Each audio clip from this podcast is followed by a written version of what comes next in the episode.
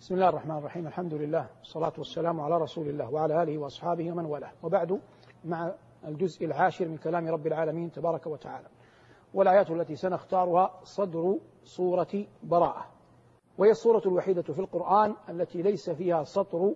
بسم الله الرحمن الرحيم. واختلف العلماء رحمهم الله في السبب الذي من أجله لم يكتب الصحابة رضي الله عنهم وأرضاهم سطر بسم الله الرحمن الرحيم قبل السورة. أقوال ضعيفة وأقوال قوية.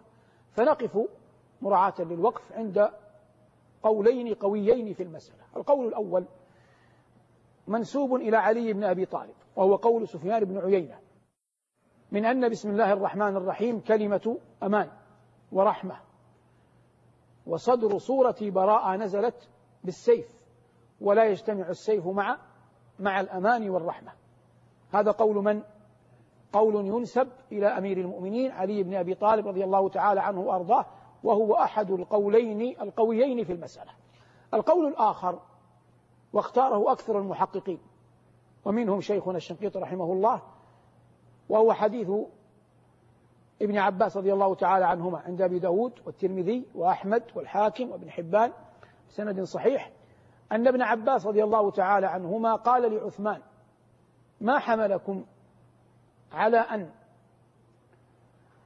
لا تكتبوا بسم الله الرحمن الرحيم في أول سورة براءة. وفرقتم بينها وبين الأنفال والأنفال من المثاني وال وبراءة من من الطوال من الماء. فقال عثمان رضي الله عنه وأرضاه إن النبي صلى الله عليه وسلم كان إذا نزلت عليه آية من القرآن قال لمن يكتب عنده اجعل هذا في مكان كذا وهذا في مكان كذا. وكانت سورة الأنفال من أوائل ما نزل. وسورة براءة من آخر ما نزل. ومات رسول الله صلى الله عليه وسلم دون أن نعرف منه هل هما صورة واحدة أو لا. فرأيت الشبه بينهما أي في الموضوع فجعلتهما مقترنين. هذا كلام من؟ كلام عثمان. ولم أكتب بينهما بسم الله الرحمن الرحيم. غلب على ظني أنهما مقترنان فلم أكتب بينهما بسم الله الرحمن الرحيم. هذا الأثر اجتمعت فيه شخصيتان. شخصية عثمان رضي الله عنه وأرضاه وهو الذي ينسب إليه المصحف الإمام وهو من أكثر الصحابة قراءة للقرآن وقد عرف عنه أنه يقوم به. ولذلك لما طعن طعن والقرآن بين يديه. موضع الشاهد منه أن علاقة عثمان بالقرآن قوية جدا. كذلك ابن عباس رضي الله تعالى عنهما هو الحبر المعروف الذي دعا له النبي صلى الله عليه وسلم بالفقه في الدين وأن يعلمه الله التأويل. هذا الذي جعل كثيرا من المحققين يقولون إن هذا أقوى نص في مسألة لما تركت سطر بسم الله الرحمن الرحيم من سورة من سورة براءة. أما تفسير الآية فقول الله جل وعلا براءة من الله ورسوله أي المعنى هذه براءة. والبراءة التخلص والتباعد سببا من أي شيء. والنبي صلى الله عليه وسلم بعث بصدر براءة علي بن أبي طالب رضي الله عنه ابن عمه ينادي بها في الناس. وهذه المناداة كانت بناء على أن النبي عليه الصلاة والسلام كان بينه وبين المشركين بعضهم بينه وبينهم عهد أقل من أربعة أشهر وبعضهم بينه وبينه عهد أكثر من أربعة أشهر وبعضهم ليس بينه وبين النبي صلى الله عليه وسلم عهد. وأمر أبو بكر أن ينادي في الناس وأبو بكر رضي الله عنه حج بالناس حجة سنة تسع والرسول حج حجة الوداع سنة سنة عشر. في هذه السنة أمر أن ينادى بالناس بأربعة أشياء. بأن لا يطوف بالبيت عريان وهذا يدل على أنه كانوا يطوفون بعضهم بالبيت عراه. وأنه لا يدخل الجنة إلا نفس مؤمنة هذا الثاني.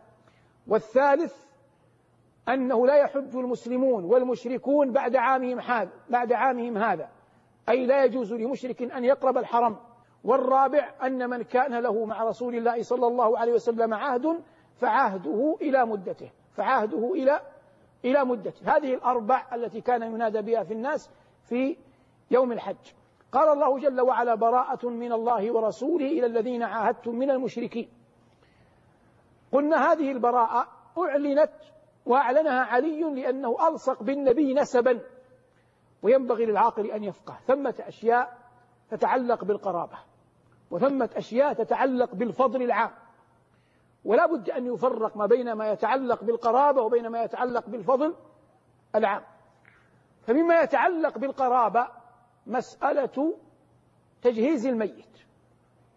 فإن النبي صلى الله عليه وسلم لما مات لم يتولى أبو بكر ولا عمر ولا عثمان شيئا من تجهيزه وإنما تولى أهل بيته وعصبته ذلك.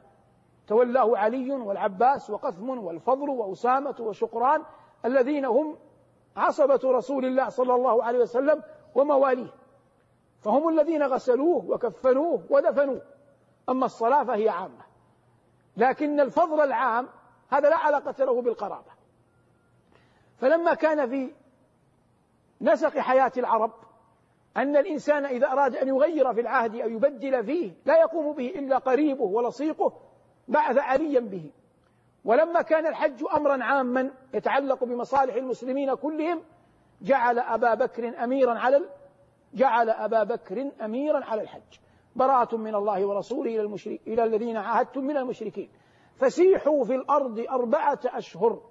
أي لكم أن تسيحوا في الأرض شرقا أو غربا شمالا أو جنوبا أربعة أشهر. لا يتعرض لكم مسلم. بعد الأربعة أشهر حق للمسلم أن يتعرض لكم كما سيأتي. فسيحوا في الأرض أربعة أشهر والعدد أربعة. الشهر مذكر فلذلك أنث العدد والعرب في كلامها تجعل العدد يخالف المعدود تذكيرا وتأنيثا من الثلاثة إلى التسع. ويفرقون ما بين جمع القلة وجمع الكثرة. فإذا كان العدد فوق التسع فهو جمع كثرة وإذا كان أقل من التسع تسعة فما دون فيجعلونه جمع قلة. فكلمة شهر تجمع جمع تجمع جمع كثرة على شهور وجمع قلة على أشهر كما تجمع نجم جمع كثرة على نجوم وجمع قلة على أنجم. فلما ذكر الله الأربعة هنا قال فسيحوا في الأرض أربعة أشهر واعلموا أنكم غير معجز الله ولو كتبنا لكم وأبحنا لكم أن تتنقلوا في البلاد دون أن ينالكم من أذى المسلمين شيء بناء على عهد أعطيناكموه. فلا يعني ذلك أن الله عاجز عنكم. واعلموا أنكم غير معجز الله. قربتم أو بعدتم في الأربعة أشهر أو في أو في خلافها. واعلموا أنكم غير معجز الله وأن الله مخزي الكافرين ولا ريب أن الله جل وعلا كتب الخزي على من كفر به. وأصلا صدر الآية يكفي فأي خير في أحد تبرأ الله ورسوله صلى الله عليه وسلم منه. لا يمكن أن يكون فيه من الخيرية شيء.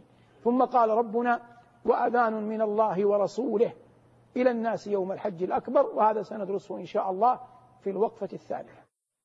تعالوا ساعة نؤمن جميعا. مع القرآن.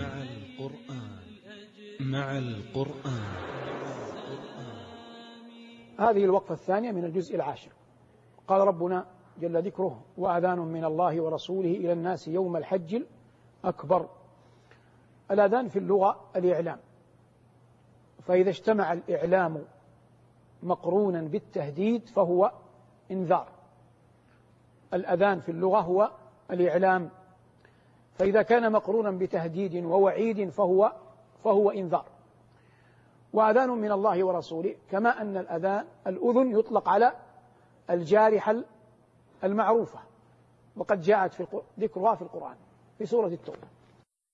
وقد جمع شوقي رحمه الله ذكر الأذن الجارحة والأذان بمعنى الإعلام في بيت واحد. لما داهم الفرنسيون دمشق بكاها شوقي بقوله قم نادي جلق وابكي رسم من بانوا مضت على الرسم أطلال وأزمان مررت بالمسجد المحزون أسأله هل في المصلى أو المحراب مروان؟ فلا الأذان أذان في منارته إذا تعالى ولا الآذان آذان. فهو يقول إن المسجد حف بالنصارى واحتلوه. فلا الذي ينادي باق إذا تعالى. ولا الآذان آذان أي ولا الذي يسمع هو عربي ماذا؟ هو عربي مسلم إنما هو جيش الفرنسيين في في دمشق. وقوله قم نادي جلق جلق اسم من أسماء دمشق. وكفائدة لغوية الجيم والقاف قلما تجتمع في اللغة. قلما تجتمع في كلمة في اللغة إلا في ثلاث أو أربع. يقال جلق بمعنى دمشق ويقال المنجنيق الآلة المعروفة ويقال جوالق يعني أوعية كبيرة. هذه الثلاث قد يزاد عليها كلمة أو كلمتين لكن لا توجد كلمة في العربية يكثر فيها الجيم والقاف إلا هذه. كما أن الراء واللام قلما تجتمع في لغة العرب إلا في ثلاث أو أربع كلمات. هذه كفوائد لغوية. قال الله جل وعلا وأذان من الله ورسوله إلى الناس يوم الحج الأكبر. اختلف العلماء ما المراد بيوم الحج الأكبر. قال عطاء رحمه الله إنه يوم عرفة. وجمهور العلماء ويدل عليه ما في الصحيح على أن يوم الحج الأكبر هو يوم النحر. لكن اختلفوا لما سمي يوم النحر بيوم الحج الأكبر والأظهر والعلم عند الله أن فيه أي يوم الحج الأكبر من أعمال الحج ما لا يكون في ما لا يكون في غيره. ففيه طواف الإفاضة ورمي جمرة العقبة والحلق أو التقصير ونحر الهدي وهذه أربع أعمال جليلة لا تجتمع إلا في يوم الحج إلا في يوم الحج الأكبر. وأذان من الله ورسوله إلى الناس يوم الحج الأكبر أن الله بريء من المشركين ورسوله. أن الحرف الناسخ المعروف ولفظ الجلالة اسمها منصوب وبريء خبرها.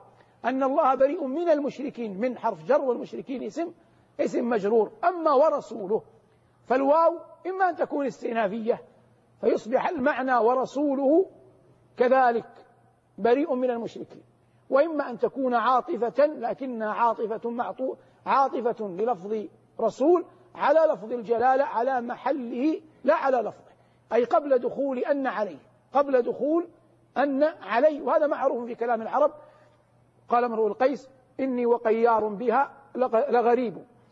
الذي يعنينا هنا أنه لا يمكن أن يقال أن الله بريء من المشركين ورسوله بالكسر لفظ يصبح لفظ كفر لأن الله لا يتبرأ من من رسوله صلى الله عليه وسلم. وأذان من الله ورسوله إلى الناس يوم الحج الأكبر أن الله بريء من المشركين ورسوله. ثم دعاهم الله جل وعلا إلى التوبة وأخبر أنهم إن تولوا فأن توليهم ليس بمعجز لله. ودعا نبيه أن يبشرهم بالعذاب الأليم قال بشر الذين كفروا بعذاب أليم. والعذاب هنا يراد به عذابين. عذاب في الدنيا بالقتل والأسر والتشريد وعذاب في الآخرة هو عذاب هو عذاب النار. والذي حملنا إلى حمل المعنى على هذا أن القرآن لم لم يقيده. لكن إن قيده القرآن يجب أن تبقى على قيد القرآن. مثاله الله يقول الحمد لله الذي أنزل على عبده الكتاب ولم يجعل له عوجا. قيما ينذر بأسا شديدا من لدنه. ويبشر الذين آمنوا وعملوا الصالحات أن لهم أجرا حسنا. فلو جاء أحد وقال الأجر الحسن هنا في الدنيا وفي الآخرة مثلها مثل آية براءة نقول غير صواب. لما غير صواب؟ لأن الله قال أن لهم أجرا حسنا.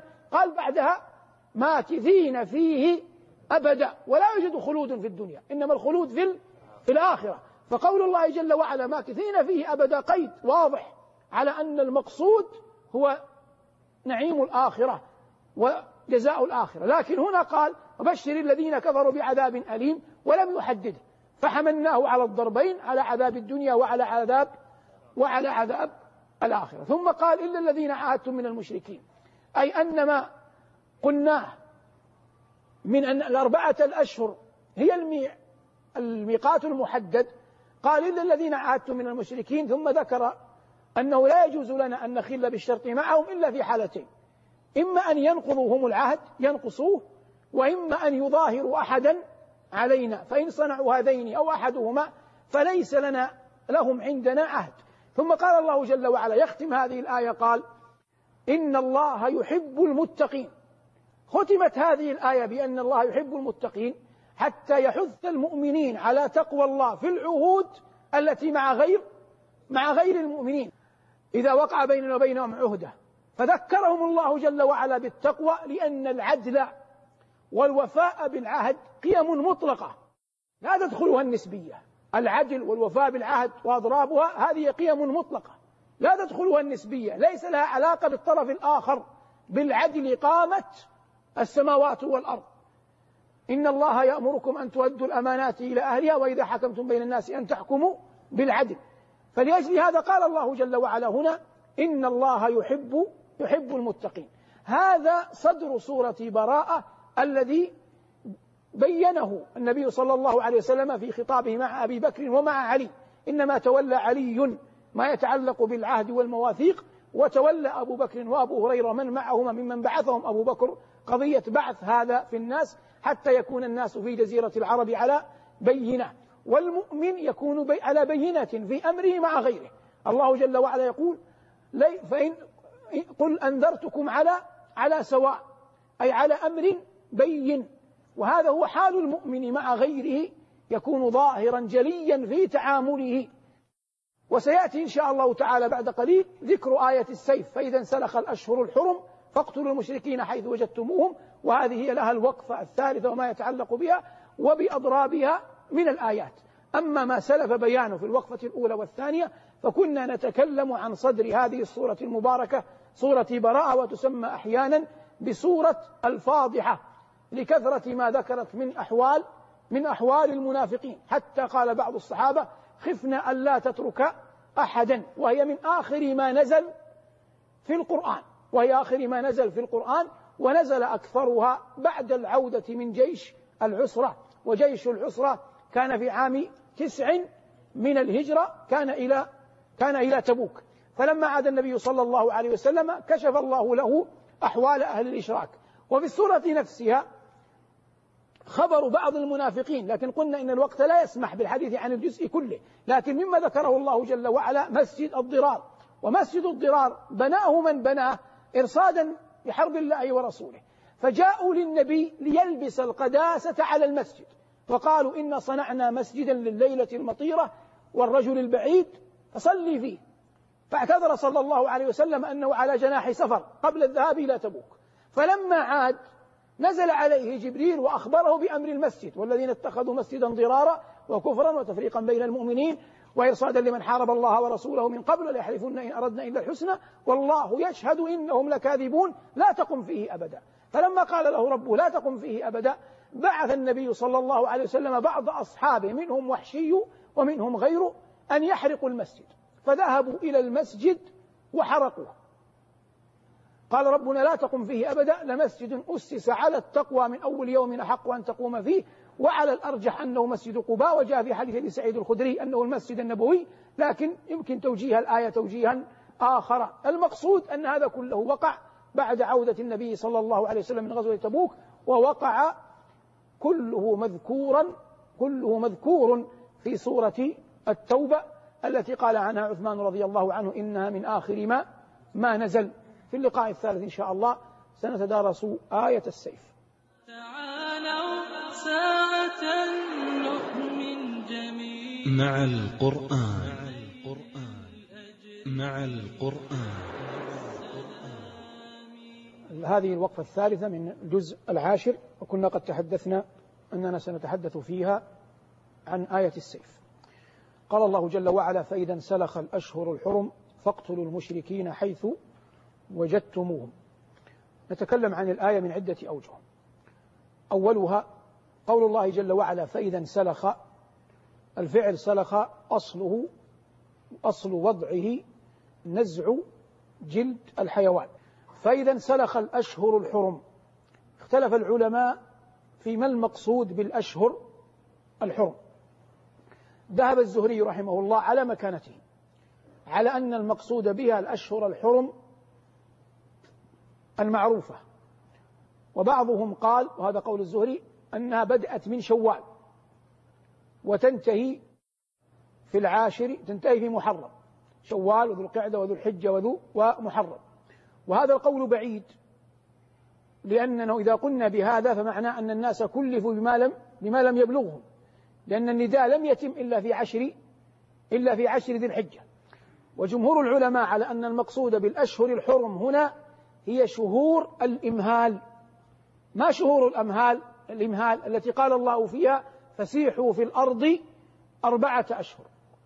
فسيحوا في الأرض أربعة أشهر هي المقصودة بقول الله جل وعلا فإذا انسلخ الأشهر الحرم.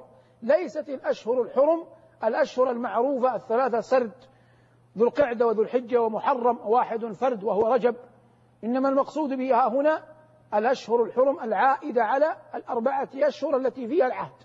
قال ربنا فإذا انسلخ الأشهر الحرم أي انتهت الأشهر التي أمهن الناس فيها عند عشر ربيع الثاني قال فاقتلوا المشركين حيث وجدتموهم. هذا إطلاق مقيد. هذا إطلاق مقيد مقيد مكانا ومقيد أناسا. مقيد بماذا؟ مكانا و وأناسا. مقيد مكانا بالمسجد الحرام.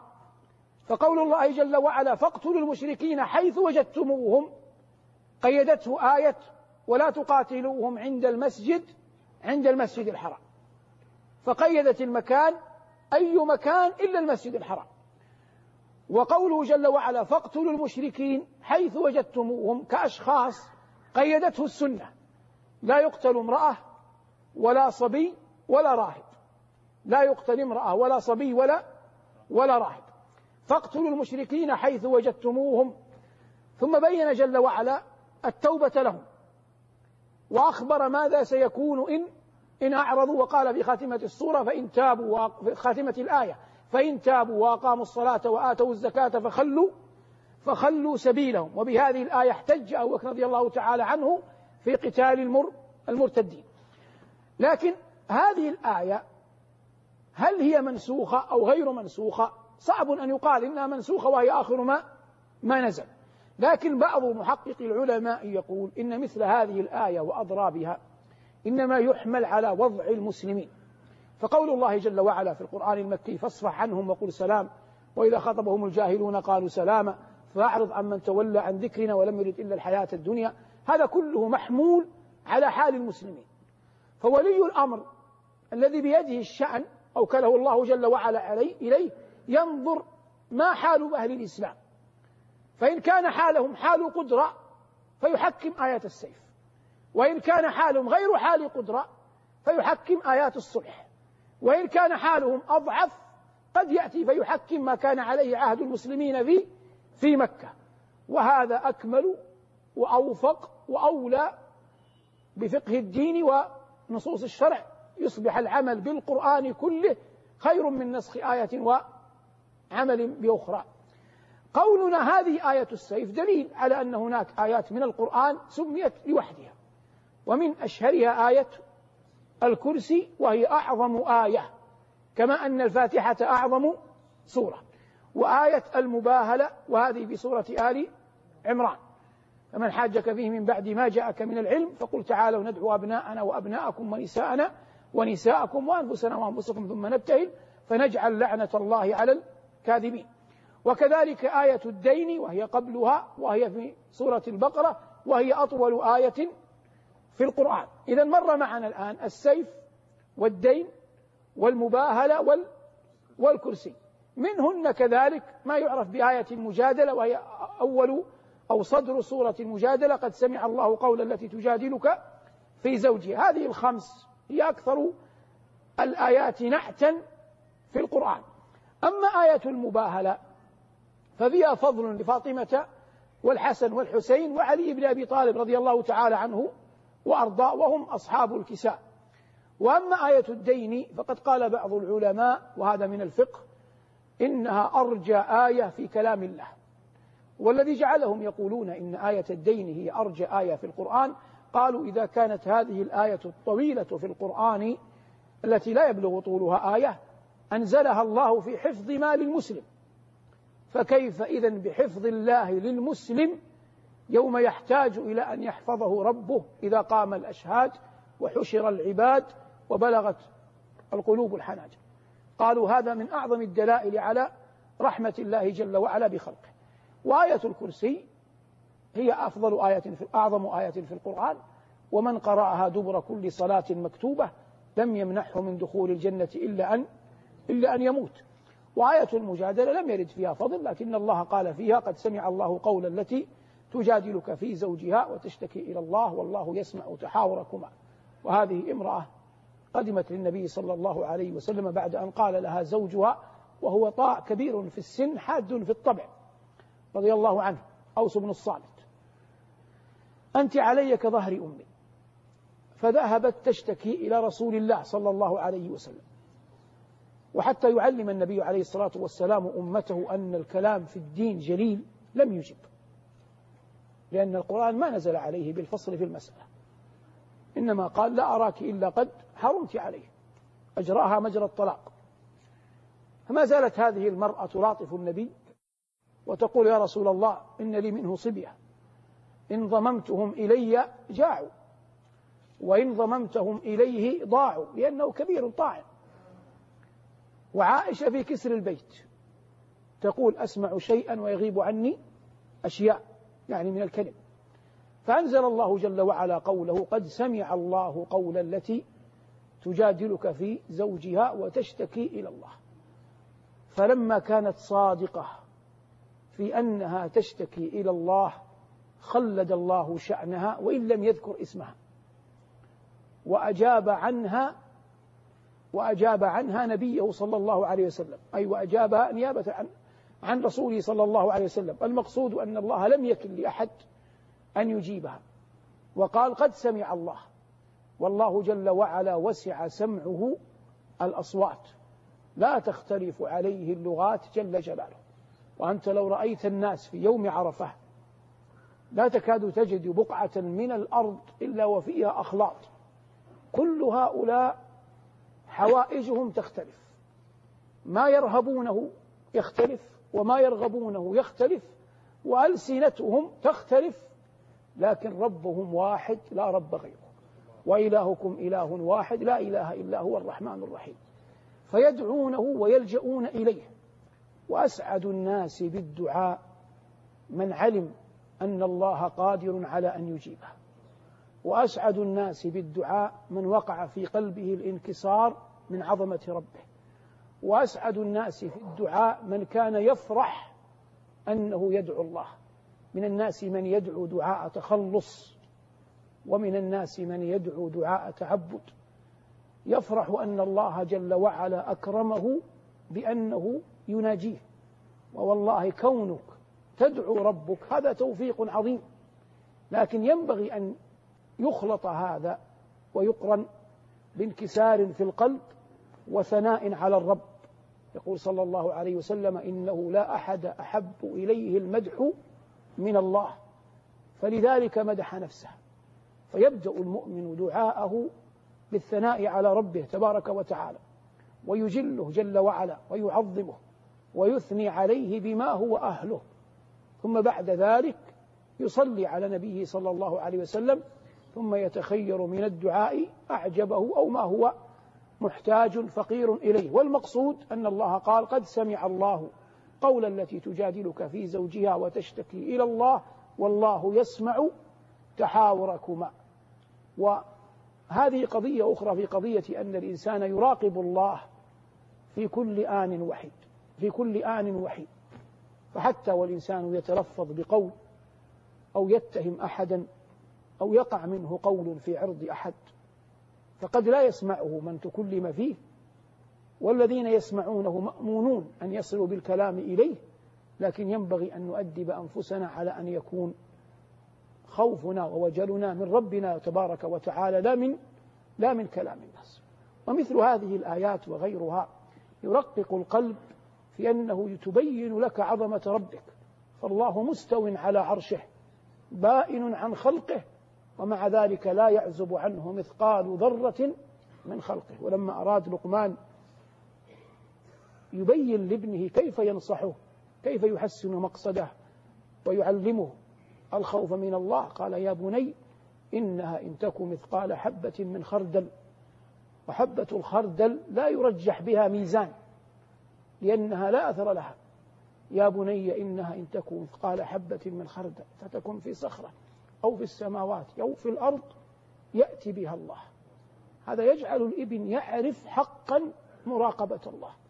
فإذا كانت حبة من خردل لا ترجح ميزانا أينما كانت السماوات أو في الأرض أو في صخرة فإن الله يأتي بها. ولا يأتي بها إلا وقد علم مكانها لأن هذا من لوازم الإتيان بها. يأتي بها الله ولهذا قال له يا بني قال بعد إن الله لطيف خبير. مثل هذا هو المقصود الأعظم من نزول القرآن. أما ونحن نفسر فنقول قال البلاغيون قال النحويون قال المؤرخون نستشهد بشوقي نذكر أبياتا للمتنبي هذه لطائف على هامش القرآن. لكن التفسير الحق هو أن يقع تدبر الحق أن يقع للقرآن أثر في قلبك أن يكون للقرآن أثر في قلبك أن تخرج بعد أن تسمع قراءته أو تدبره أو تفسيره وقد تغير حالك. لا تقول ما أجل علم الشيخ ما أفقى هذا ما أعلم هذا. هذا غير مقصود. ولا ينبغي أن تنصرف همتك إليه.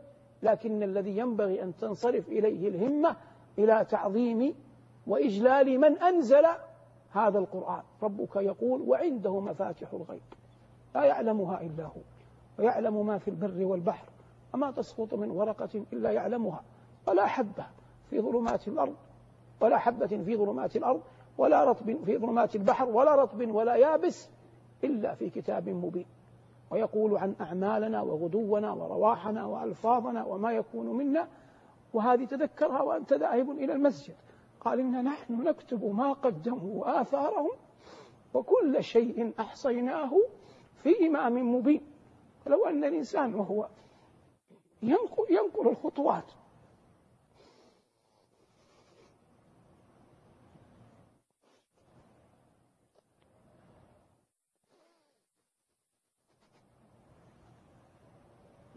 ينقل خطواته إلى المسجد يحتسب هذه الخطوات إلى عند الله. ويتلو. ليس هذا تعبدا أو قول يعني ذكرا لم يرد هذا. لكن الإنسان يستحضر القرآن. إنا نحن نكتب ما قدموا وآثارهم وكل شيء أحصيناه في إمام مبين. فلئن, فلئن كنت تذهب إلى المسجد فيكتب لك أجر خطوات إلى المسجد فغيرك أضله الله. يخطو إلى حانه. يخطو إلى بار. يجمع نصف عمره مالا ينفقه في شهوة محرمة.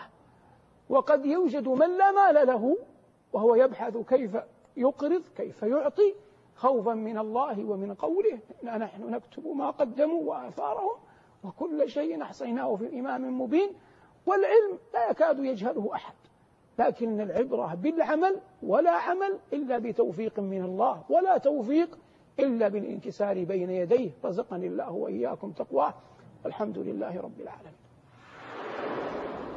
مع القرآن نحيا في سلام فخير الوقت في خير الكلام.